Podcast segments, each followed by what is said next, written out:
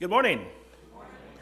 I am not preaching today. Thad actually is. A number of us were here yesterday for the training that we did, my circle training on uh, reaching people with the gospel, evangelism. And for everybody who was here yesterday, I know we were certainly blessed by that. And uh, Thad will be sharing this morning, and so thankful to have him up here in the pulpit. And um, this is something that we've been talking about more and more as a church, and just having a heart to reach people with the gospel, to share the faith that we have with others, to make Jesus known. And so we're so excited again for this weekend and to have Thad with us today. I'm going to pray in just a moment. Um, Thad lives in the Holy Land, known as Ohio. Um, and um, and I, I'm sure he'll share a little bit more about himself. But uh, once again, Thad, personally and on behalf of the church, we are so thankful. Uh, he and I have been talking for almost a year. Um, and again, so thankful for him and for the ministry that he does. Um, and so, very appreciative. But let's pray for our time this morning.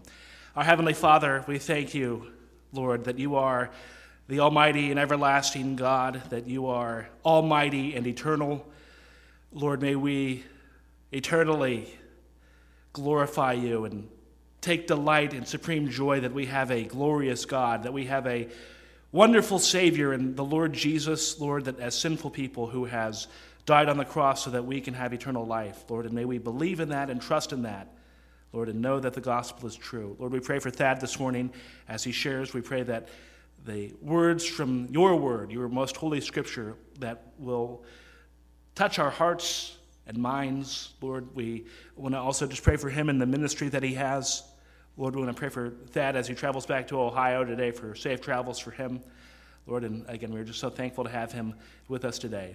All to your glory, Lord. In Jesus' name, amen.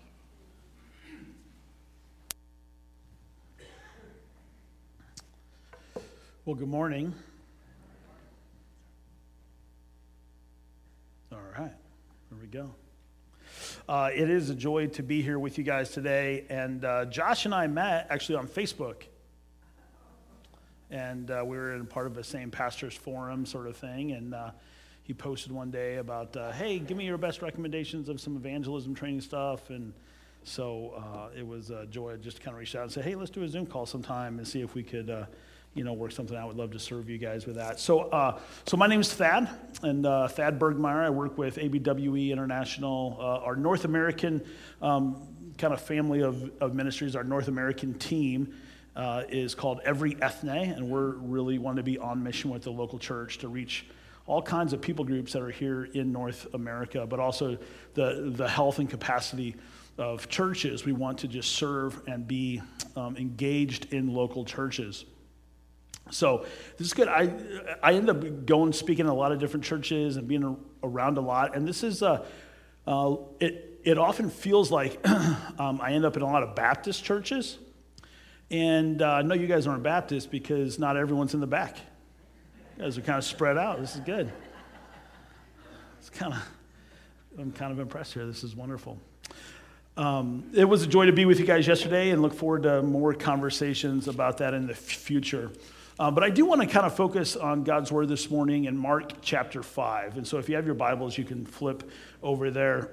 Mark chapter 5. We, if you haven't realized it, the last two years has brought a lot of change into our world, right?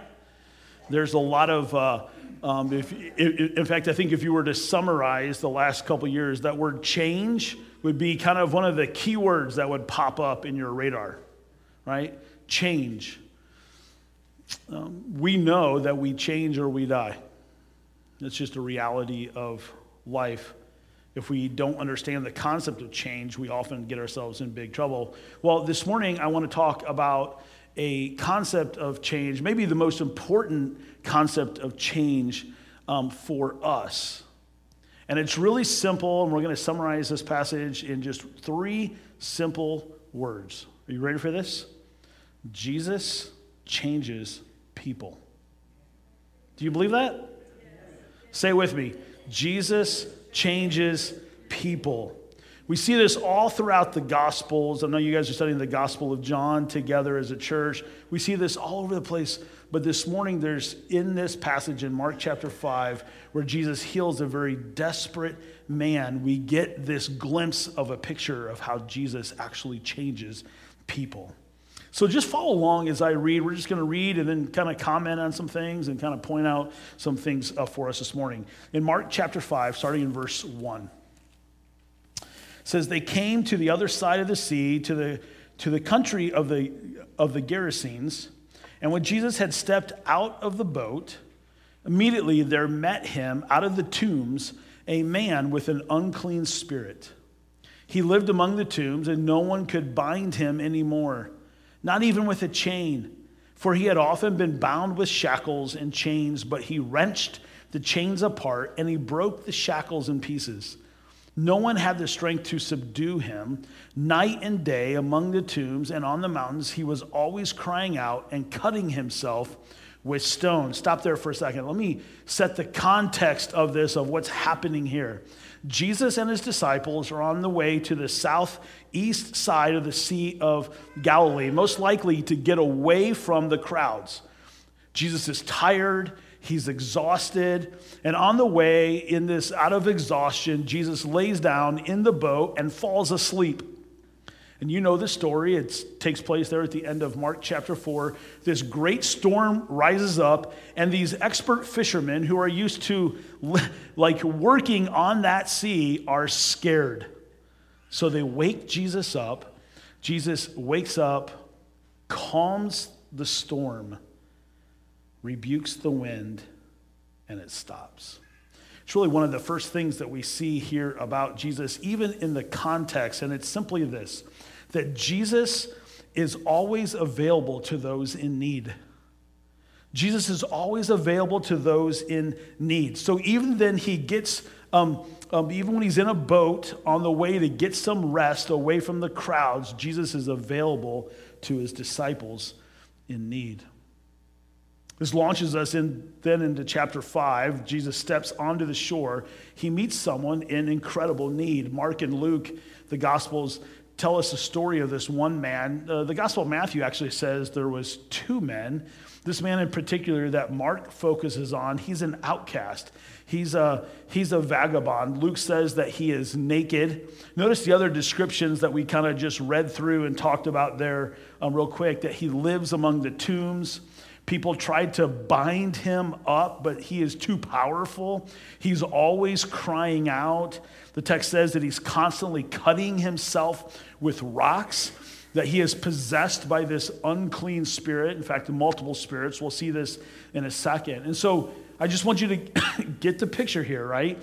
Jesus is trying to get some alone time to rest. And the first thing that happens is he steps onto shore out of the boat, and this naked, multiple demon possessed man who lives in the tombs comes running at him. Not sure how the chosen is going to represent this, right? In Matthew's account, uh, we're told that he is so fierce that no one could pass by him. It's probably why the townspeople had tried to bind him. He, he is a menace to their society. Um, most commentators think that he probably even controls that main path that leads from that small town there down to the Sea of Galilee. No doubt that people had were scared of this man. I'm sure the stories were rampant. When I read this, I kind of have this, this in my mind like it's the real life version of Sandlot. Do you remember the old movie Sandlot about the little kids and baseball? And on the other side of the fence is this great beast.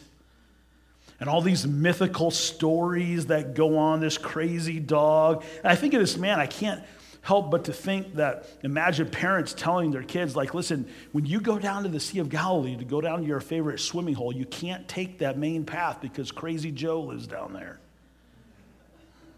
I apologize if your name is Joe.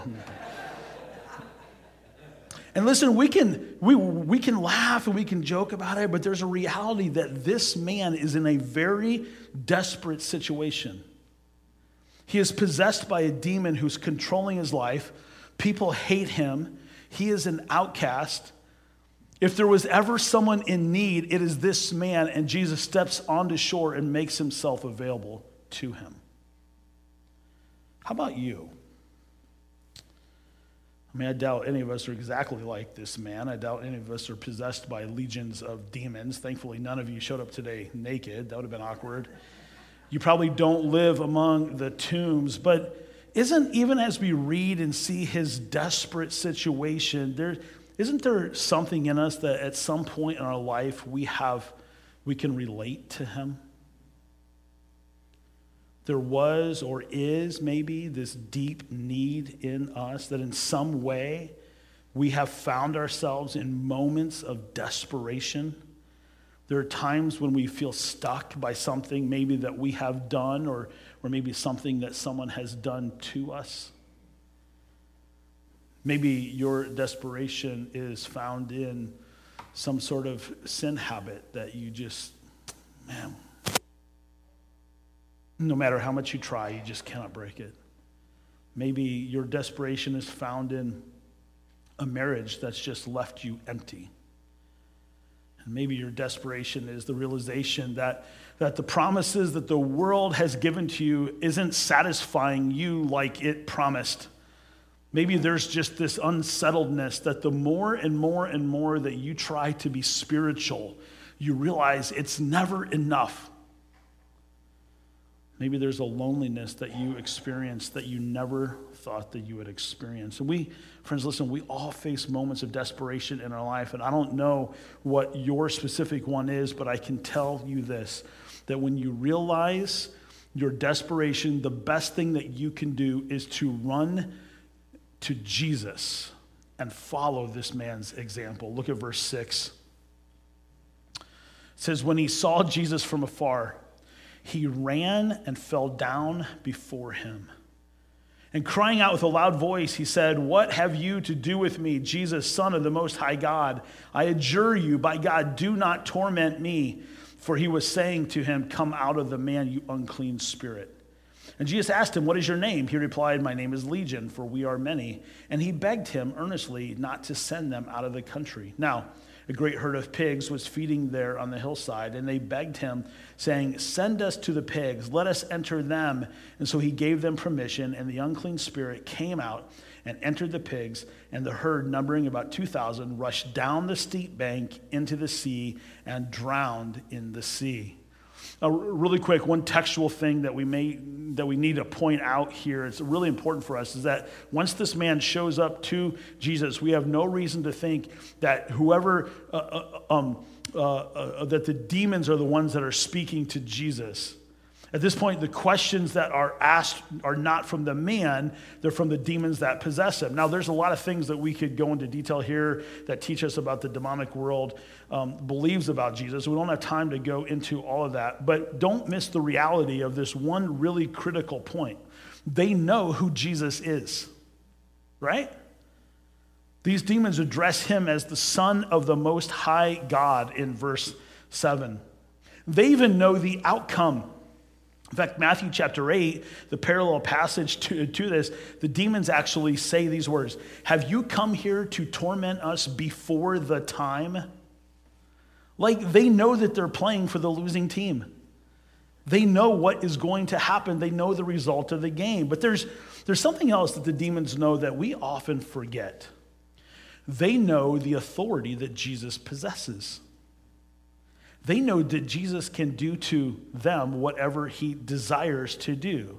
They know that they are no match for Jesus. This is when a herd of pigs is brought into the story because the demons bring this herd of pigs into the story.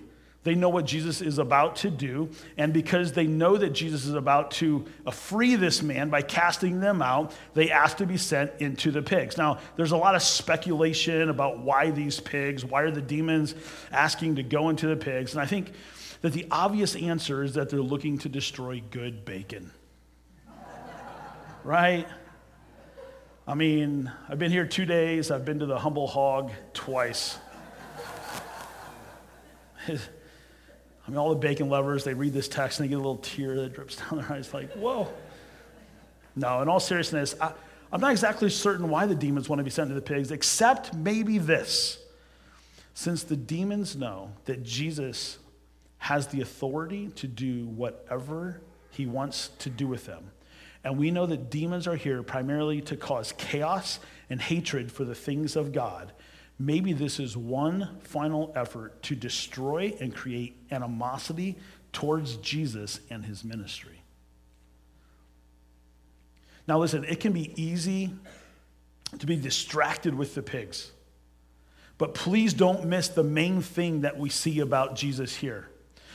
Not only is Jesus always available to those in need, but if you want to make a second main point, here it is that Jesus is more powerful than any possible need. That he's more powerful than any possible need. There, oh, friends, listen, there is nothing that you have done. There is nothing that has ever been done to you that Jesus is not more powerful than. There's no power, there's no person, there's no situation, there is, there is nothing that has the ability to control you if you simply run to Jesus and bow before him. That's what this man does. He bows before the one who has the power to help. Now, listen, not long after this account, the enemy of God is going to throw everything that he can at Jesus. He's going to convince Jesus' closest followers to betray him.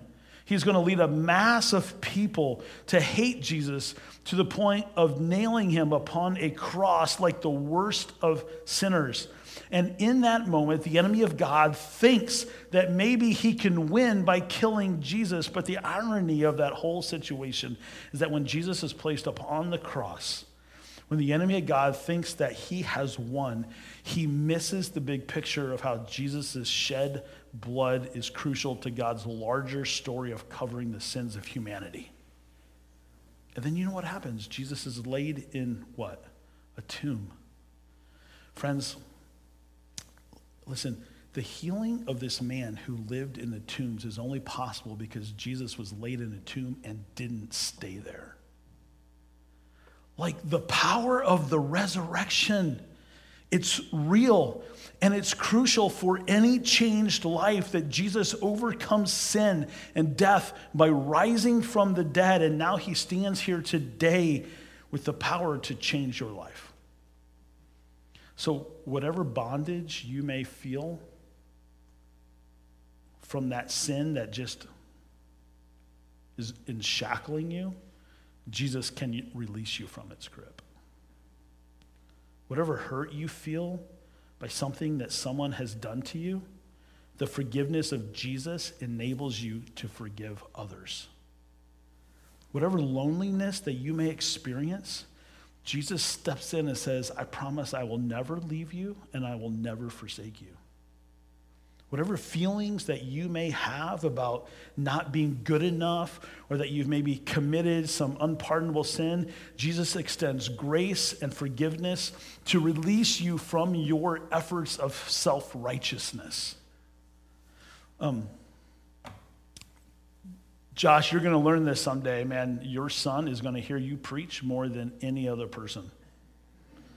Um, I pastored for 18 years, and then five years ago, or a little over that now, made the transition to work with this missions agency. my kids, I have three kids, my kids have heard me preach more than any other people. Not just at home, but they're there every time that I'm there at church, right? And, and there's something about being a pastor and a dad that you want your kids to listen, right? One day I came into my oldest son's room. He was 16 at the time, and I saw that he had written something that I had said in a sermon. He had quoted me, written it on a piece of paper, and stuck it to his wall above his bed. I'm like, Lord, you can get, come right now. Like, it's over. like, it's not going to get any better than this, right? Like, this is, whew, man. You know what he wrote down? He quoted me as saying this in one of my sermons. No matter how many stupid things that you have done in your life, you are never outside the reach of the grace of God. I got to tell you guys, man, amen and amen and amen. And I believe that more today than I ever have believed that. And then as a father, I thought, well, what stupid things have you done? don't you want to know? Right? Please don't miss the point. There's nothing that you have done that's outside the reach of the grace of Jesus. He is available and he's powerful enough to change you. All that needs to happen is to run to him and fall at his feet like this man. It is faith in Jesus alone that saves. Jesus changed this man in, un, in remarkable ways. Look what happens next, verse 14 says the herdsmen fled and told it to the city and in the country, and people came to see what it was that had happened. And when they came to Jesus and saw the demon possessed man, listen to this, the one who had had the legion sitting there, clothed and in his right mind, and they were afraid. And those who had seen it described to them what had happened to the demon possessed man and to the pigs. And they began to beg Jesus to depart from their region. So the herdsmen, what they do, they run into town, tell the people what had happened. People of town come out to find the man sitting with Jesus, clothed and in his right mind. They come to witness something that they had never seen before. This man has been changed. It is the most important part of the story. The demons are gone. Jesus takes care of the man's problem. Are we good? Don't miss that in Jesus changing this man, he shows the value of human life. What do I mean? Which is more important? This man or 2,000 pigs? Let's not forget that this man was stripped of his dignity. He was living in a graveyard. He was often chained up as a st- some prisoner, which he would break. He used stones to cut himself. He was naked. He was avoided. He did not feel value. But in this miracle, Jesus shows him, You're valuable to me. More valuable than the livelihood of an entire community. What do I mean? Well, verse 15 says that they were afraid. In verse 17, uh, says that they began to beg Jesus to leave their region. I think maybe they didn't want Jesus around. I think maybe for one of two possible reasons. First, I think that they were angry at the loss of their pigs. Again, this is an agrarian society in which animals are the lifeblood of your town. Probably something you can relate to. Losing 2,000 pigs could cripple this town. And unlike Jesus, who valued the man over the pigs, these townspeople preferred to have their swine than the changed life of this man. Friends, let's take note of that. What, what would we openly share with open hands for the Lord to use to see fit for the salvation of one person? Yes, I believe that the townspeople wanted Jesus to leave because of lost pigs, but honestly, I think they were scared of his power. Think about this. Here's a man that they had tried to control so often, and he would break the chains. This man is uncontrollable to them. And all of a sudden, this new man, Jesus, walks onto shore and, with the power of his words, subdues the one who was out of control. So in verse 15, when they show up and they see the man sitting there clothed in his right mind, it says they were afraid. Why? Whatever power is greater than Crazy Joe's power, I don't want to be around that. Because being in the presence of greatness scares us truly is an amazing story. Jesus is available for the man in need and has power to change this man's life, and now everything is different. And what do you suppose the man wants, right? What do you suppose the man wants to do? Who do you think this man wants to be around? He wants to follow Jesus. But Jesus has other plans. Look at verse 18. As he was getting into the boat, the man who had been possessed with demons begged him that he might be with him. Of course. Of course, this is good gospel truth. Jesus changes you and you want to follow him, right? I just picture this scenario. These townspeople are begging Jesus to leave. So Jesus and the disciples, they walk back down, they get in the boat. This guy is following them. I kind of have this picture in my mind. I don't know, it's probably, I don't know if it's true or not, but, but he's got like one leg over the side of the boat, like, hey, I'm coming too, right? This isn't Jesus' plan. Listen really closely, okay? For this man, um, Jesus was available. For this man, Jesus is more powerful than any need that he had. And then, are you ready for this? Huh. Jesus sends changed people to those in need. Jesus sends changed people to those in need. Please do not miss this. Following Jesus for this man was not getting in the boat, but taking the message of his transformation back to those who are still in need. Look at verse 19, what says, and it says that Jesus did not permit him, but said to him, Go home to your friends and tell them how much the Lord has done for you and how he has had mercy on you. And it says, He went away and began to proclaim in the Decapolis how much Jesus had done for him, and everyone marveled. Why does Jesus send the man back? Because Jesus is not done with that community. That's why. Jesus wants to change more lives through the life of the one that he changed. Note that Jesus is still in the business of changing lives, and he uses people as a part of links in the chain to see others changed. This is what we talked about yesterday.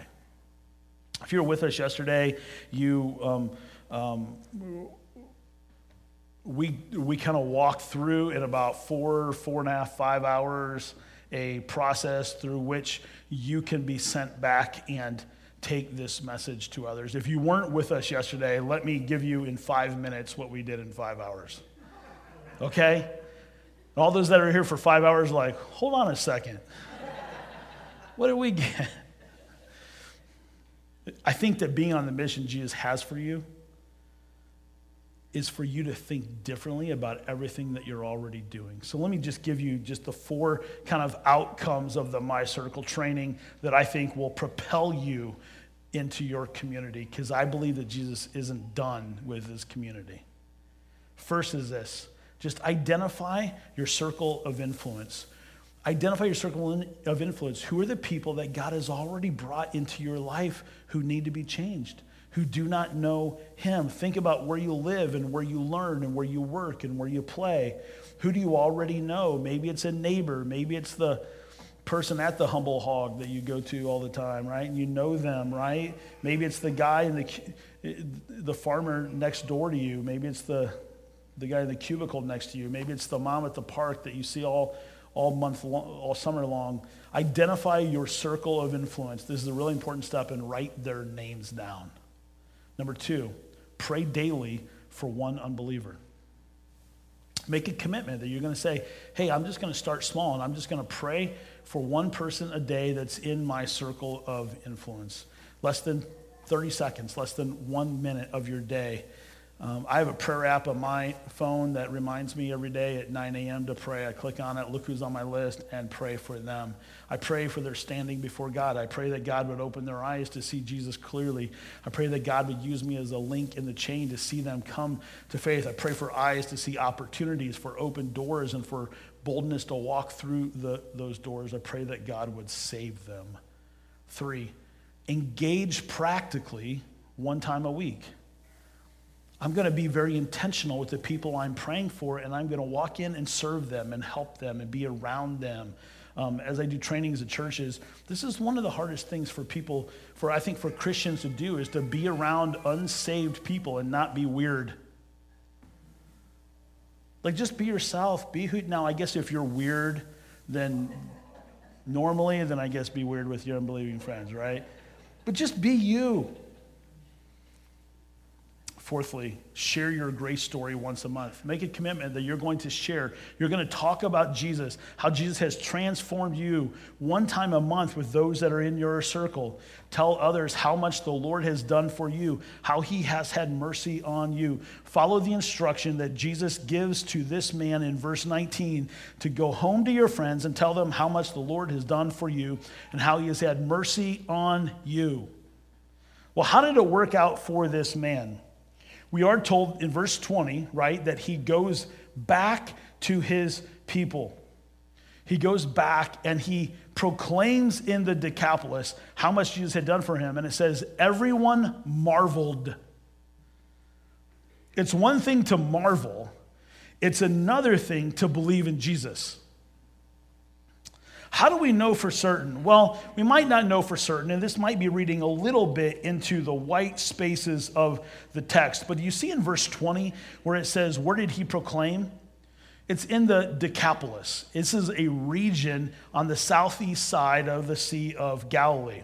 Now, flip over in Mark chapter 7, okay, just flip over about two pages. Mark chapter 7 and verse 31 because Jesus leaves that area and then later on he returns back into the same region. Verse 31 Then he returned from the region of Tyre and went through Sidon to the Sea of Galilee in the region of the Decapolis. You ready for this? And they brought to him a man who was deaf and had a speech impediment, and they begged him to lay his hand on him.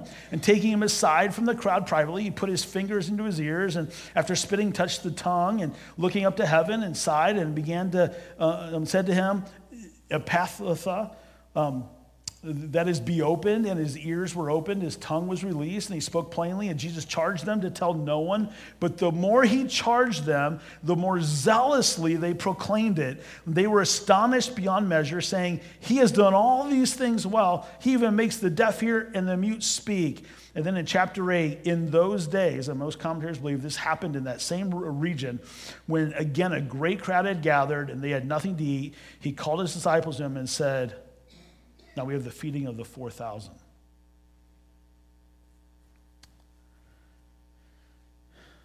Let me ask you a question. What changed in this region from the people begging Jesus to leave to them to when Jesus shows back up again, they're flocking to him? I think there's only one plausible explanation it's the impact of one changed life. One person who gets serious about their faith. One person who says, Man, I'm going to go tell everyone how much Jesus has had mercy on my life.